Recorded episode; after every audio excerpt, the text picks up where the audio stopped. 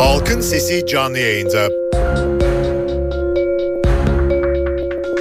Göç İstanbul'u zorluyor. Büyükşehir Belediye Başkanı Kadir Topbaş, nüfus iyi yönlendirilemezse İstanbul büyük bir facia ile karşı karşıya kalabilir diyor. İstanbul için nasıl bir nüfus planlaması yapılmalı? Önlenemeyen göçün kontrolü nasıl sağlanmalı? Halkın Sesi'nde bugün bu sorulara yanıt aranıyor. Görüşleriniz ve sorularınız için NTV Radyo Halkın Sesi telefon numarası 0212 335 4720. Elektronik posta adresimiz ise halkinsesi@ntv.com.tr.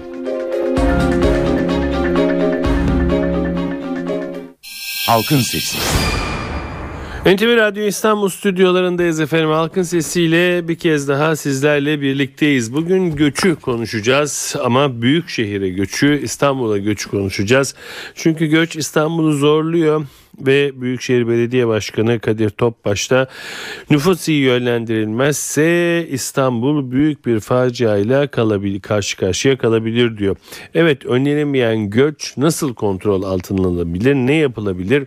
Halkın Sesi'nde bugün bunu konuşacağız ve ilk olarak da Kültür Üniversitesi öğretim görevlisi Sayın Tanya Yılmaz bizimle birlikte olacak. Sayın Yılmaz iyi günler efendim. İyi akşamlar. İyi akşamlar. Çok teşekkür ediyorum öncelikle bizimle birlikte olduğunuz için. Sağ olun. Efendim sizin e, göçe, önlenemeyen göçe karşı bir çalışmanız vardı. E, onunla başlayalım mı? Buyurun. Ee, öncelikle şey, e, ya tarih boyunca İstanbul hep göç almış geldi. Yani o e, Bizans yıllarında bile 500 binin üzerinde e, nüfusun olduğunu söylemek lazım tarih çağlarında. Dolayısıyla İstanbul kadar cazip bir yerin göç almaması söz konusu değil. Mutlaka göç alacaktır. Ee, bunu iyi yönetmek lazım. Sayın Başkan çok doğru söylüyor ve geçtiğimiz dönemlere baktığımız zaman ben 1970'li yılları hatırlıyorum.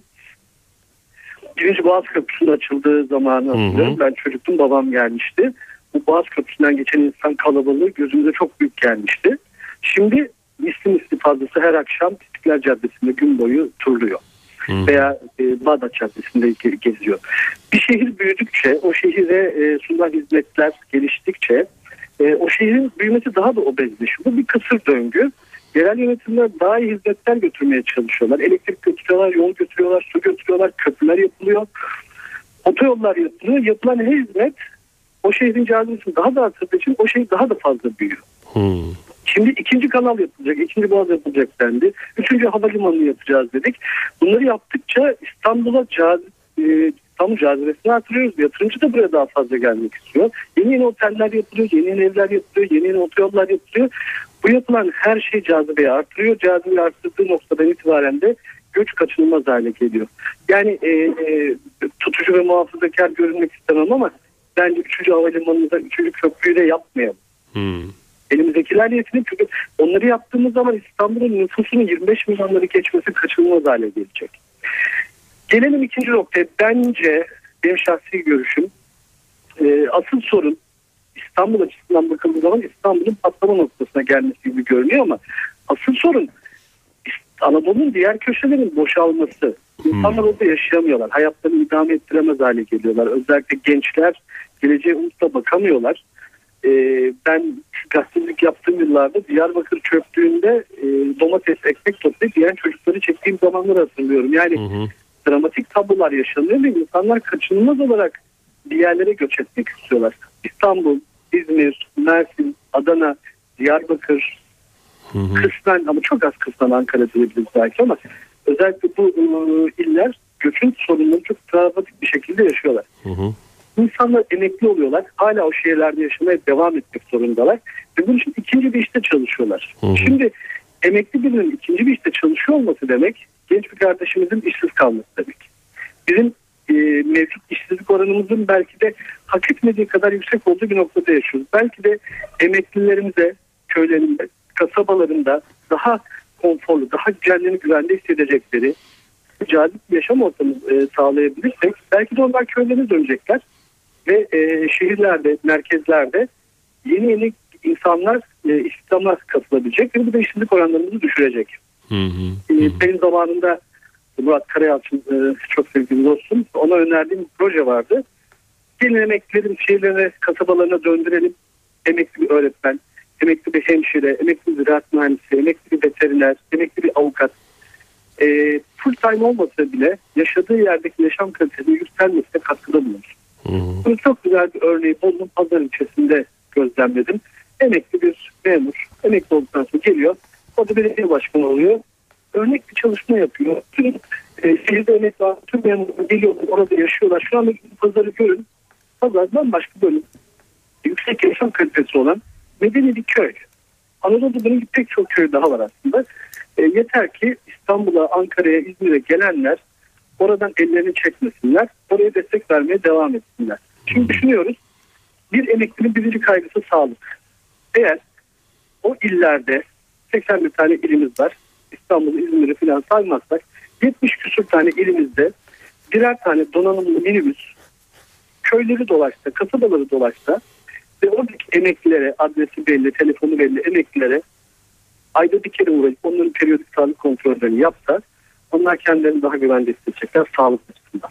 En ufak bir hastalık haline hastane ulaşmalarının kolay olduklarını bilseler eminim orada yaşamak onun için daha cazip olacak. Çünkü İstanbul'da ev kirası olarak ödedikleri parayla aslında köylerinde, kasabalarında çok daha medeni bir şekilde uzun uzun yaşarlar. Sağlıkları da artar çünkü büyük şehirler onların sağlıklarını olumsuz etkiliyor.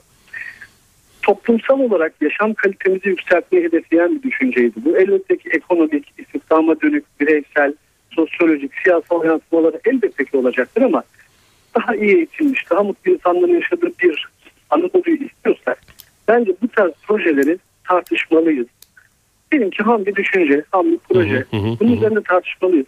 Bunun orasını burasını değiştirmeliyiz. Buna yeni unsurları eklemeliyiz. Ve insanlarımız için Anadolu'nun başka yerlerinde daha yaşanabilir kılmalıyız. O zaman göçün nedenini ortadan kaldırmış olacağız. Hı hı.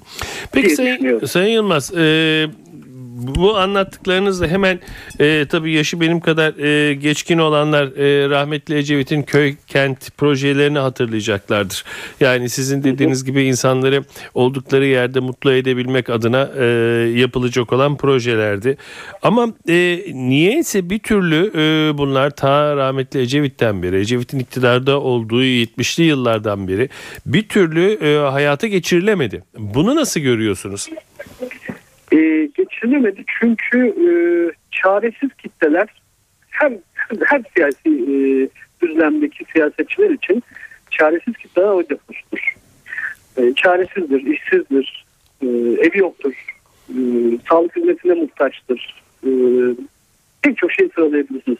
Ve bunlara muhtaç olduğu noktadan itibaren e, sizin elinizde bir sopa, sopanın ucunda bir havuç ve onlar sizin oy deposudur.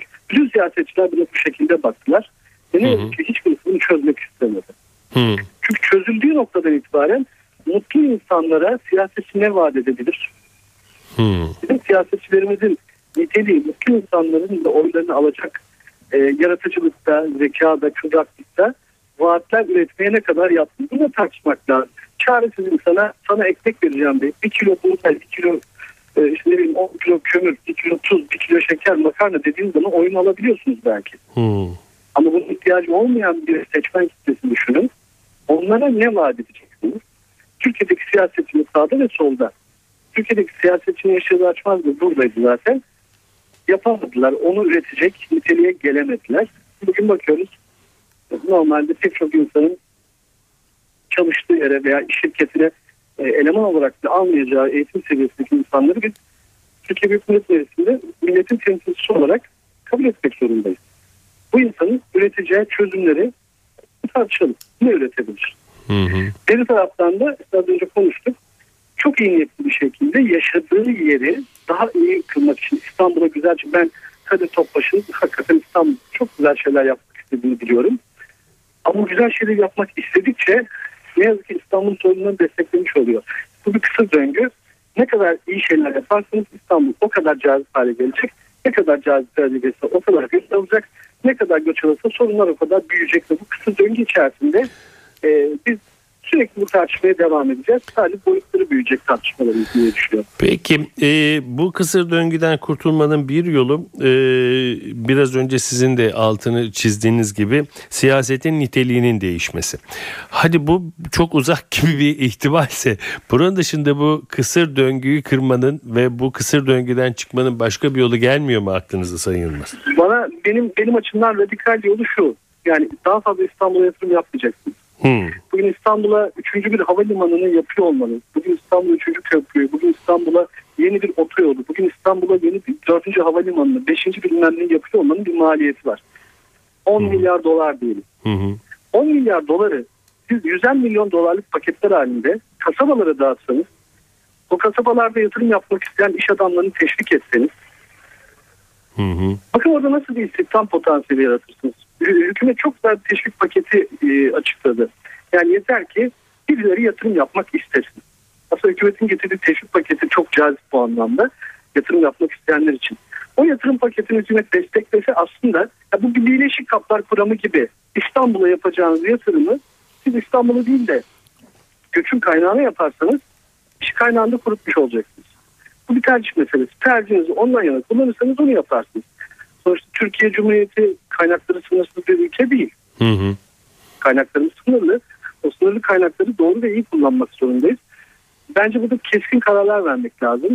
İstanbul'a yatırım yapıp işte bir kanal daha açayım demek çok heyecan verici. Hakikaten heyecan verici ama e, İstanbul'un nüfusunun 30 milyon olması, 70 milyonluk bir ülkenin 30 milyonun İstanbul'da yaşıyor olması, kalan ülkenin, ülkenin kalanında da 40 milyonu yaşıyor olması e, demografik anlamda e, yönetilebilir risk değil.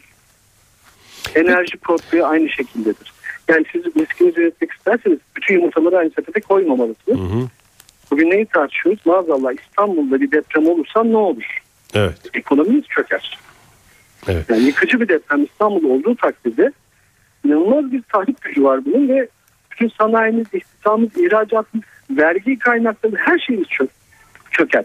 Bunu Türkiye kaldırabilecek mi? Bunu iyi tartışmak lazım. O zaman bu yatırımları, sanayi yatırımlarını, bu nitelikli insanları Anadolu'nun değişik yerlerine götürmek lazım. Yatırımcı gidiyor Trabzon'da, Mardin'de yatırım yapıyor. Fakat o da çalıştıracak nitelikli adamı bulamıyor. Hı hı. Yok yakın bir iş adamı dostum. Trabzon'da çok da ileri teknoloji ürünü bir tesis açtı. Siyasi operatör arıyor. Yandım Allah siyasi operatör arıyor. Yok. Hı. Koskoca Trabzon'da siyasi operatörü çalıştıramıyor adam. E şimdi oradan nasıl yatırım yapsın o adam oraya? Doğru. Bütün Peki bunların hepsinin mikro mikro çözülebilir olması halinde göçü kaynağında kuruttuğunuz takdirde ben inanıyorum ki İstanbul daha nitelikli bir göç yaşayacaktır. İstanbul'daki bir takım emekliler ki hala bir ayakları Karadeniz'de, Güneydoğu'da, Ege'dedir bu insanların yaşadıkları, Trakya'da yaşadıkları ana topraklarındadır. Bu insanların emekli olanlarını ikinci bir işte çalışarak İstanbul'da mücadele etmek yerine rahat rahat emekliliklerini yaşayabilecekleri bu arada deneyimleriyle yaşadıkları katkı bulunabilecekleri bir çözümle başlayabilirsek bu sadece bir başlangıç. Hı hı. Devamında ekleyeceklerimiz de bence daha dengeli bir toplum, Türkiye genelinde daha dengeli bir toplum yaratırız. Hep bölgesel kalkınmada eşitlik diyoruz ama işte bölgesel kalkınmada eşitlik için insanlarımızın da bu bölgeleri iyi dağıtmamız lazım. Bütün tek insanları İstanbul'a İzmir'e toplarsak o zaman Ağrı'da kimse yatırım yapmaz zaten. Peki bunun e, bir de e, insansal boyutu yok mu? Yani özellikle de gençler için düşündüğümüzde yani orada bir cazibe merkezi var. işte e, orta çağlardan gelen üzerine yakılmış metiyeler var. Taşı toprağı altın. Ha, ha bir de biz görelim meselesi var mı? Bu bu bu e, göçün neresinde? Sedat Bey burada İstanbul'a gelen insanların yani göç eden insanların e, İstanbul'u ne kadar İstanbullu gibi yaşadıkları hakikaten ayrı bir tartışma konusu. Kesinlikle. E, burada çünkü gelen insanların çoğunun yaşam tarzı işte bu hani geçenlerde Çin'de bir fabrikada isyan çıktı millet bizim dövdü falan ya. Hı hı. Orada köleler yaşam tarzı gibi. Hı hı. Bir odalık evde işte 10 kişi birden yaşıyor. Yani bu bu insanlar İstanbul'da yaşamıyorlar. Bu insanlar var olmak için buraya geliyorlar. Hı hı. O var olma mücadelesine saygı duyduğumuz için biz de şey yapıyoruz. Yani ben her zaman şunu söylüyorum. Yasaklamak, bize koymak, İstanbul'a gelmeyin demek, cezalar bunlar çözüm değil. Her zaman bunun bir arka kapısı bulunur. O insanlar buraya niye geliyorlar? Çünkü yaşadıkları yerde yaşamlarını devam ettiremiyorlar. Hı hı. zamanında toprak reformunu tartışıyordu Türkiye. Demokrat Parti ve işte zaman Cumhuriyet Halk Partisi zamanında toprak reformuna e, Demokrat Parti karşı çıktı. Hı hı. Ve yapılmadı o toprak reformu. 1950'li yıllardan sonra o topraklar bölündüğü için artık hiçbir verimli hale gelmedi. Vatandaş köyündeki toprağında hayatını sürdüremeyince kalktı geldi İstanbul'da, Ankara'da, İzmir'de hazine arazilerine çöktü. Kendisi de verilmeyen toprağa geldi ve hazine arazisi olarak gasp. Gece kondu sorunu böyle doğdu. Eğer siz o insanlar için e, köy kent mi denir adına başka bir şey mi denir bilmiyorum ama çözümler budur üretilseydi orada o insanlar gelip buradaki hazine arazilerine konmayacaklardı. Yaşam standardı, te- tecaret koşullarda yaşamayacaklardı Evet. zamanın mafya örgütlenmeleri, yasa dışı terör örgütlerinin örgütlenmeleri bunların hepsi oralarda doğdu, oralarda büyüdü, oralarda gelişti, oralarda serpildi. Bugün uğraşıyorsak takım sorunlarla geriye dönüp 1950'li yıllara bakmamız lazım. Doğru. Orada atılamayan bir takım adımlar bugünkü sorunların kaynağı. Terör de derseniz terör, işsizlik de derseniz işsizlik, eğitimsizlik derseniz eğitimsizlik. Evet. Tarihsel boyutta bunu geriye dönüp düşünmeyiz. Ama demografik olarak ileriye dönük olarak bugünden önlem alırsak hiç olmazsa 40 yıl sonra 50 yıl sonraki nesiller bunları konuşuyoruz ama eder. bir başka telefon bağlantısında işte zamanında bu önlem alındığı için şimdi artık bu sorunlarla ulaşmıyoruz diyecekler. Peki. Sayın Yılmaz çok teşekkür ediyorum bizimle birlikte olduğunuz için. Sağ Ben olun. teşekkür ediyorum. Saygılar. İyi günler dilerim saygımızdan. Çok teşekkürler. Kültür Üniversitesi öğretim görevlisi Tanyel Yılmaz'la birlikteydik. Dinleyici görüşlerine geçiyoruz efendim. Görüşleriniz ve sorularınız için NTV Radyo Halkın Sesi telefon numarası 0212 335 4720. Elektronik posta adresimiz ise halkinsesi@ntv.com.tr. Halkın Sesi. NTV Radyo İstanbul stüdyolarındayız efendim. Halkın sesine devam ediyoruz. Göç İstanbul'u zorluyor. Nüfus iyi yönlendirilmezse İstanbul büyük bir facia ile karşı karşıya kalabilir diyor Büyükşehir Belediye Başkanı Kadir Topbaş. Biz de İstanbul'u ve göçü konuşuyoruz. Dinleyici görüşleriyle devam ediyoruz. Alo. Alo. Buyurun efendim. Hayırlı günler efendim. Kiminle görüşüyoruz efendim? İyi günler. Ben İstanbul'dan. Buyurun efendim. yıllardır evet e, uzun yıllardır İstanbul'da yaşayan birisi olarak diyorum ki e, bence e, Sayın Başkan doğru söylemiş ama orası konuşma makamı değil yapma makamı. Bugün e, İstanbul'un 400 kilometreye varan bir deniz şeridi var. Fakat ne hikmetse %3'ten yukarı çıkmıyor. Fakat sürekli 3. köprü, 5. köprü karayolu hem kötü deniyor hem karayolunun zorlanıyor bir şekilde. E, trafiği en büyük şu andaki İstanbul'daki e, araştırmalar gösteriyor ki insanların en çok çekindiği, e, zorlaştığı, zorlandığı yer trafik konusu, zaman ve ekonomi Hı hı. E şimdi bu temel konu ortadayken siz bu temel konu üzerinde e, nitelikli bir trafikle ulaşımla ilgili ben e, duymadım. Siz duydunuz mu bilmiyorum. Trafik mühendisi kadrosu var mı? Yok. Trafikle ilgili bir eğitim kurumu var mı? Yok. E, siz varsa yoksa ihale yapalım.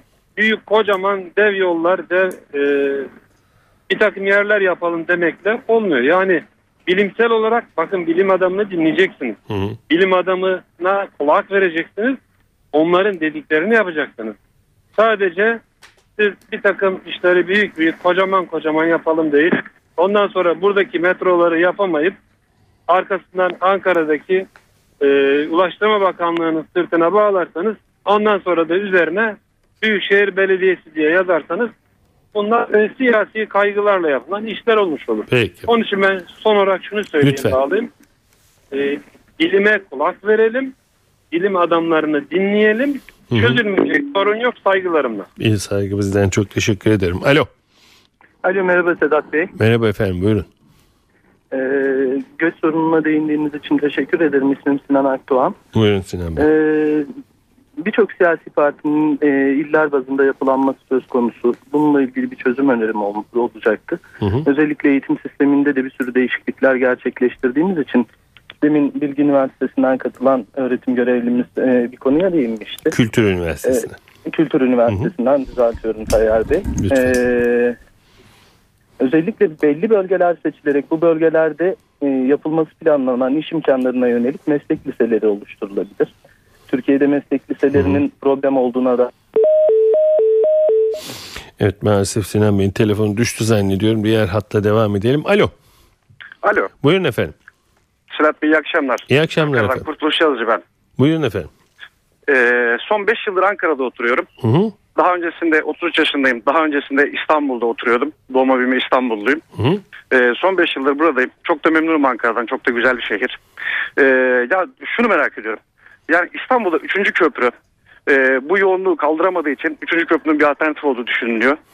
Mesela 3. köprüye yapılacak e, harcamayla bir proje geliştirilse ve e, köylerde işte atıyorum yani Anadolu'nun diğer illerinde e, yeni bir projeyle orada oturmayı cazip hale getirirseler. Hı hı, hı. Yani tarım politikası olabilir. e, Birçok şey olabilir. Evet. Yani bu tip bir şeyle çözüm bulmaya çalışsalar. Oradaki nüfusu e, kaldırsın diye bu kalabalığı kaldırsın diye yeni bir şeyler yapmak yerine o nüfusu Anadolu'ya yaymaya çalışsalar yeni projelerle. iyi olmaz? Bence daha mantıklı olur diye düşünüyorum. Peki efendim. Teşekkür ediyorum Sayın Yazıcım. Alo. Alo merhabalar. Merhaba. Ee, Yiğit ben İstanbul'dan arıyorum. Buyurun Yiğit Bey. Şimdi bir şey düşünüyordum. Bu köyden kente göçle ilgili sonuçta köylü dışarıya biraz daha az bağımlı yani daha kendine yetecek kadar atıyorum bir beyaz eşya nispeten daha az ihtiyacı bir araba nispeten satın almaz. Acaba diyorum bu köylünün toprağından koparılması işi zamanında bilinçli yapıldı da şimdi önüne geçilemiyor olabilir mi diye düşünüyorum. Hı. Anladım efendim. Peki teşekkür ediyorum. Teşekkürler. İyi günler. Alo. Alo Sedat Bey hattım düşmüş. Aa, buyurun Ee, efendim. Sinan Akdoğan. Buyurun Sinan Bey. Ee, özellikle şunu belirtmek istiyorum. Ee, Silikon Vadisi projeleri gibi bir sürü Amerika'da projeler var ve bölgesel işlemler yapılabiliyor. Ee, meslek liseleriyle çalışan istihdamı sağlanabileceği gibi sanayicilerimiz de bu bölgelerde yatırım yapmaya yönlendirilebilir. Dolayısıyla hem bölgesel göçte istenilen yerlere istenilen e, miktarda insan göçü sağlanmış olabilir. Hem de belli alanlarda özellikle deprem problemi bulunan İstanbul gibi bir yerde değil Anadolu'nun birçok yerinde kalkınma hamleleri gerçekleştirilebilir. Çözüm önerisi olarak Peki sunmak efendim. istedim. Teşekkür ediyorum. Alo. Efendim, Buyurun efendim siz dinliyoruz. Kiminle görüşüyoruz? iyi akşamlar. Bandırmadan Zeki Yıldırım. Efendim, eee, şimdi bu göçün önüne geçilmesi eee, planlanıyor. Ama göçün önüne geçilebilmesi için göçün sebeplerine de bakmak gerekmez mi? Neye bakmak gerekmez mi? Göçün sebeplerine de Ha, bakmak gerekir. tabii efendim. ya insanlar daha iyi iş imkanları hı, İstanbul'a gidiyorlar. Dolayısıyla benim söylemek istediğim şu. Şimdi İstanbul'daki üretim merkezlerini eee, Anadolu'ya taşımaları gerekir. Yani veya bunları daha cazip hale. Yani bugün İstanbul'un ortasında pancar motoru vardı. Ne kadar Ferguson fabrikası vardı filan. Yani bunun gibi binlerce fabrika var. Bunları bir şekilde yani eee ilgililer, eee, yetkililer bu firmaların sahipleriyle görüşmek suretiyle bunların Anadolu'ya taşınması öne e, gerçekleştirilebilir. Diğer bir hususta şimdi köprüye ve havalanına karşı çıkıyorlar. Efendim köprü ve havalanı olsun. Yani 100 milyonluk Türkiye'den bahsediyoruz. Bunlara karşı çıkmayalım. Ama üretimin yani e, bence en radikal çözümlerden bir tanesi üretimin Anadolu'ya kaymasını ve İstanbul içerisindeki üretim merkezlerinin bir şekilde e, diğer yerlere kaydırılmasının sağlanması çok faydalı olacaktır kanaatindeyim. Hayırlı Peki akşamlar. efendim, iyi akşamlar, sağ olun. Alo. Alo. Buyurun efendim. İyi akşamlar. İsmim Egemen İstanbul'dan arıyorum. Buyurun Egemen Bey. Ee, 2005 senesinde üniversiteden mezun oldum. Ee, ve kendi kendime şöyle bir söylemde bulundum. Ben İstanbul'a gitmeyeceğim. Hmm. İstanbul'da çalışmayacağım. Ee, o senelerde ailem İzmir'de yaşıyordu. İzmir'de iş bulacağım. İzmir'de çalışacağım. Ben o keşmekeşin içinde bulunmayacağım. Sadece ve sadece yaz ayında gezmeye giderim gidersem. O da senede bir kere değil. Ama maalesef maalesef Türkiye şartları özellikle bu hükümetin politikalarından kaynaklanıyor. İzmir'i o kadar kör bıraktılar ki, o kadar yatırımsız, o kadar paraya muhtaç bıraktılar ki şu anda İzmir'de işsizlik hat safhada diyebilir, diyebilmek zor çünkü İzmir'de kimse kalmadı. Özellikle eğitim e, eğitimli insan kalmadı. Hı hı. E, maalesef biz de düştük geldik İstanbul'a. Yine döndük dolaştık geldik diyorsunuz. Aynen Peki. öyle. Ee, ve şu anda ben İzmir'e gidebilmek için inanın maaşımın yarısını da bir işe çalışmaya razıyım. Ama yok. Anladım efendim. Peki. Çok Yani teşekkür ediyorum. maaşımı yarı yarıya indirsinler. Beni, Beni İzmir'e gönder- göndersinler diyorsunuz. Peki. Kesinlikle yani. Peki İzmir'i ben de çok severim. Çok güzel bir kenttir. Askerliğimi orada yapmıştım ve çok uzun sürede orada e, yaşamayı arzu ettim. Ama biz de dönüp dolaşıp İstanbul'a geldik. Devam ediyoruz. Ee, İstanbul'a göçü konuşuyoruz. Ne yapacağız bu göçle ilgili diye. İstanbul Üniversitesi Siyasal Bilgiler Fakültesi Kamu Yönetimi Bölümü öğretim üyesi Doçent Doktor Pınar Özden'le birlikteyiz. Sayın Özden iyi günler efendim. İyi günler efendim. Çok teşekkür ediyorum öncelikle. Sağ olun hem temenniniz için hem de bize vakit ayırdığınız için. Efendim e, ilk bölümdeki konuşmalardan belki bizle beraberdiniz. E, göçün artık kaçınılmaz olduğu ve e, ne yaparsak yapalım göçün durdurulamayacağı gibi bir e, şey ortaya çıktı. Mesele ortaya çıktı. Hem konuklarımız e, böyle söyledi hem de dinleyicilerimiz böyle söyledi. E, peki e, bu önlenemez bir gidiş midir yoksa gerçekten bugünden başlansa doğru bir şekilde göçü engelleyebilecek bir takım doneler var mıdır? Tabii e, siyasi iradeyi de bunun yanına koyarsak ne dersiniz? Evet ben e, programın öncesini dinleyemedim özür dilerim. Estağfurullah yeni çıktım. Tabii. E, o yüzden konuklar neler söyledi açıkçası onları duymadım ama e, tabii ki İstanbul'un bugünkü gidişatına ve uygulanan politikalara baktığımızda bu haliyle e, bu, bu kaçınılmaz gibi görünüyor. Hı hı. E, ancak önlenemez mi? Önlenebilir tabii ki. E, bu da bundan sonra oluşturacağımız politikalara bağlı. Yani Hmm. bugün e, uygulanan konut politikalarına baktığımız zaman e, plansızlık sürecinin ısrarla devam ettiğine baktığımız zaman e, sabit bir nüfusu barındırmanın, nüfus artışını durdurmanın imkanı olmadığını görüyoruz. E, aslında göç yavaşlamıştır. Yani e, son yıllarda İstanbul çok büyük Hmm. göç almamaktadır ama e, nüfus artışı e, hem yüksektir hem de bu yeni konut politikası yani 2000 sonrası dönemde başlayan bu e, yasalarla altyapısı hazırlanan konut politikası nedeniyle önlenemez bir yoğunluk, ya- yapı yoğunluğu ve buna bağlı bir nüfus yoğunluğu e, kendini göstermektedir. Hı hı. hı. E, e, plan dediğimiz kavram neredeyse tamamen ortadan kalkmış durumdadır. E, bütün e, kentsel gelişme eğilimi doğrudan kentsel dönüşüm projeleriyle kendini göstermektedir. Hı hı. E, artık plan kavramı belediyeler, yöneticiler, merkez tarafından, merkezi yönetim tarafından neredeyse tamamen reddedilmiştir, göz ardı edilmektedir. E, bugünkü açıklamalar da aslında bu politikanın gelecekteki yönünü göstermektedir. Evet nüfus artabilir. E, çünkü bu poli- konut politikası yeni yapılaşma e, vesilesiyle İstanbul yeni nüfusu cezbetmektedir, çağırmaktadır. Bir çekim merkezi olmaya devam etmektedir. E, Peki efendim bu- çekim merkezi Evet. olmasının sebebi gerçekten ekonomik midir, e, sosyokültürel midir? Nasıl yorumlarsınız? Şimdi İstanbul'un tabii aslına bakarsanız geçmişten bugüne bir e, dünya kenti kimliği vardı. Yani tarihte de bu böyleydi. Her hı, zaman hı. İstanbul önemli bir kentti. E, bu yatsınamaz.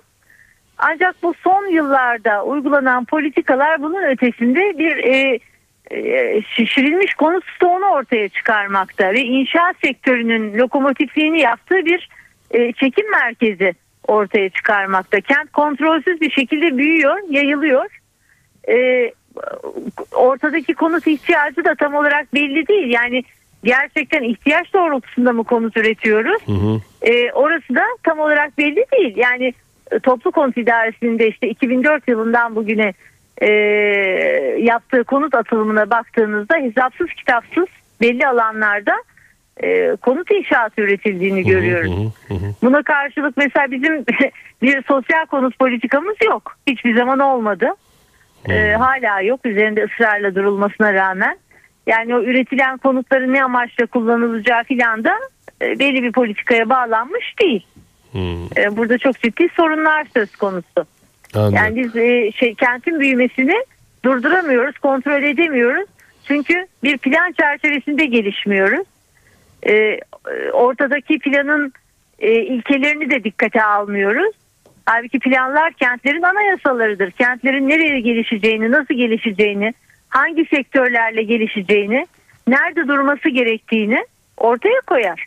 Hı hı. Ama e, planı reddeden bir yönetim anlayışı, bir siyasi irade söz konusuysa bunların hepsi rafta kalır. Ondan sonra nüfus 20 binde 20 milyonda olur. 30 milyonda olur. Bunun önünü almak hiçbir zaman mümkün olmayacaktır. Bu çok normal. Yani İstanbul'un sınırları diğer kentlerle birleşti. Bugün bakın aralarda hiç boşluk bulamazsınız. Evet. E, Maalesef. sınırlar dayandı. Artık diğer kentlerle çok daha büyük bir e, şey çekim alanına dönüşmeye başladı. Evet. E, ya- ya- yatırımlara da bakıyorsunuz. E, bir takım çekim merkezleri, projeler, büyük projelerle e, belli alanların yoğunlaşması e, sağlanmaya çalışılıyor. Bu yoğunluk doğru mudur, olmalı mıdır, olmamalı mıdır? Bunlar hiç tartışılmadan, konuşulmadan e, ardı ardına projeler üretiliyor. Üstelik bu sadece özel sektör eliyle değil, başta merkezi idarenin e, gücüyle, iradesiyle, isteğiyle oluyor ve arkasından yerel yönetimlerin. Evet. Yani bunu söylerken e, belediyeler ne kadar samimi gerçekten bilmiyorum Büyükşehir Belediye Başkanı işte nüfus 20 milyon olacak diye bunu bir tehdit olarak gösteriyorsa e, bunun önlemini de almak kendisine düşmektedir. Merkezi yönetimle birlikte.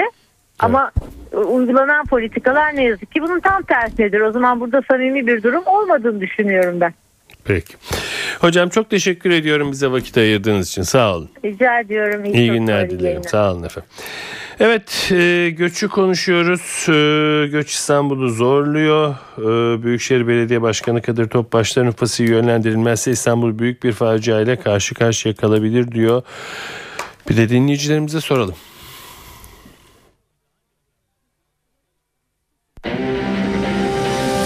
Görüşleriniz ve sorularınız için NTV Radyo Halkın Sesi telefon numarası 0212 335 4720. Elektronik posta adresimiz ise halkinsesi@ntv.com.tr. Halkın Sesi. NTV Radyo İstanbul stüdyolarındayız efendim. Halkın sesine devam ediyoruz. İstanbul'a göçü konuşuyoruz ve son dakikaları da dinleyici görüşleriyle geçiriyoruz. Alo. Alo. Merhabalar. Merhabalar Lütfü Sapmaz. Buyurun İstanbul'da. Lütfü. Buyurun Lütfü. Daha önce Böbrek e, Vakfı Başkanımız vasıtasıyla Tuz'la ilgili yorumlarımız için e, konuşmuştuk sizin de hatırlarsanız. Buyurun efendim. Göçle ilgili de e, şu görüşümü paylaşmak istiyorum. Hı hı. Bence daha önceki işte e, hocalarımızdan ve dinleyicilerimizden öğrendiğim kadarıyla yapılmayan, yapılamayan, yapılmayan toprak reformları vesairenin sebebi biraz siyasete dayanıyor. Çünkü zamanında köyden kentlere, kentleşme adıyla e, bildiğimiz şeyler modernleşme gibi algılatılırken siyasi amacı olarak da e, Kabataş Erkek Lisesi'nde bir hocam şöyle bir yorum yapmıştı e, 20-25 sene önce. Bunlar e, siyasetin köylere e, PR açısından veya işte oya ulaşma açısından zorlanması sebebiyle kentleşme siyasetin de körüklediği bir şey yorumu yapmıştı. Bana bu şu anda mantıklı geliyor. Dolayısıyla e, şehirleşmeyi e, siyaset biraz körükledi gibi geliyor bana. İkincisi e, artık gördüğüm kadarıyla e, İstanbul dışındaki tüm e, Türkiye Cumhuriyeti'ndeki her yer büyük şehirlerde dahil olmak üzere İstanbul'un yanında taşlı gibi gözüküyor. Hem iş imkanlarıyla hem gelişmişlikle hem e, patron da olsanız e, çalışan da olsanız gelir seviyesiyle. Dolayısıyla bu kabullenmişlikten sonra artık İstanbul'a 3. 5. köprüyü yapalım. İşte ikinci İstanbul'u yapalım. Efendime söyleyeyim e, Kalan İstanbul'u yapalım. İşte Kurtköy'de bir şehir yapalım. E, Pendik'e başka bir şehir daha yapalım. Silivri'ye de şehir yapalım gibi bir kabullenmişlik görüyorum ben burada. Peki. Ve maalesef ki bundan sonra hani Anadolu'ya işte şu imkanı taşıyalım bu imkanı taşıyalım noktasında çok başarılı olamayacakmışız gibi geliyor. Çünkü e, bugün itibarıyla bu işe Lütfü Bey son bir cümle rica ediyorum. Gelişmiş İstanbul artık her sene kendini yüze katlıyorsa farazi söylüyorum. Peki e, çok teşekkür ederim efendim. E, dinleyicilerimizden çok özür diliyorum ama e, iki dakikadan fazla e, yayında e, kalmamaya özen göstermenizi rica ediyorum. Çünkü e, gerçekten o kadar çok telefon var ki şu anda vaktimiz neredeyse bitti ama bütün hatlar çalıyor ama ne yazık ki çok uzun konuşulunca çok az kişiye e, konuşma hakkı tanıyabiliyoruz. Alo Alo, buyurun efendim. Ben Ankara'dan Ali Uzun mali müşavir. Buyurun Ali Bey. Şimdi iki neden, üç neden var hatta. Birincisi taşı toprağı altın dedik, göç ettik herkes. Hı hı. İki, Şimdi Ankara'da biliyorsun şeyde e, İstanbul'da bütün yapılar oraya yapıldı. Hı hı. Ekonomi orada diye oraya koştu insanlar. Şimdi Avrupa'da tahmin ediyorum bir insan 40 kişiyle 4 karısı 40 çocuğuyla İstanbul'a göç etmiyor. İstanbul gibi bir şehre. Geldiğinde diyor ki nedir sen neyle geçineceksin? Hangi evi tuttun? Nerede yaşayacaksın diyor. Hı hı. Bizde ise serbestlik had safhada. Ama bakıyorsunuz iktidara geldiğimiz zaman karşı çıkıyoruz. Muhalefetteyken diyoruz ki ne demek pasaport mu olur? Özgürlük var. Şey özgürlüğü var. Bir de ayrıca şimdi son 10 yıldır bütün merkezler İstanbul'a taşınma şeyi var. Evet. İş şeyleri, kamu kurum ve kuruluşlarının. Hı hı. E taşıdığınız zaman ne oluyor? Yoğunlaşma daha da artacak. Evet. Bence Ankara'da bile bakanlıkların çoğunu şehirlere dağıtmak lazım. Mesela Milli Savunma Bakanı'nı Diyarbakır'a götürmek lazım. Hı hı. Peki efendim teşekkür ederim. Evet çalan telefonlardan özür diliyorum. Ee, gerçekten programımızın yine sonuna geldik. Ee, bugün İstanbul'da göçü konuştuk. Ee, nüfusu yönlendirilmezse İstanbul büyük bir faciayla karşı karşıya kalabilir demişti. Büyükşehir Belediye Başkanı Kadir Topbaş bu sözden çıkarak.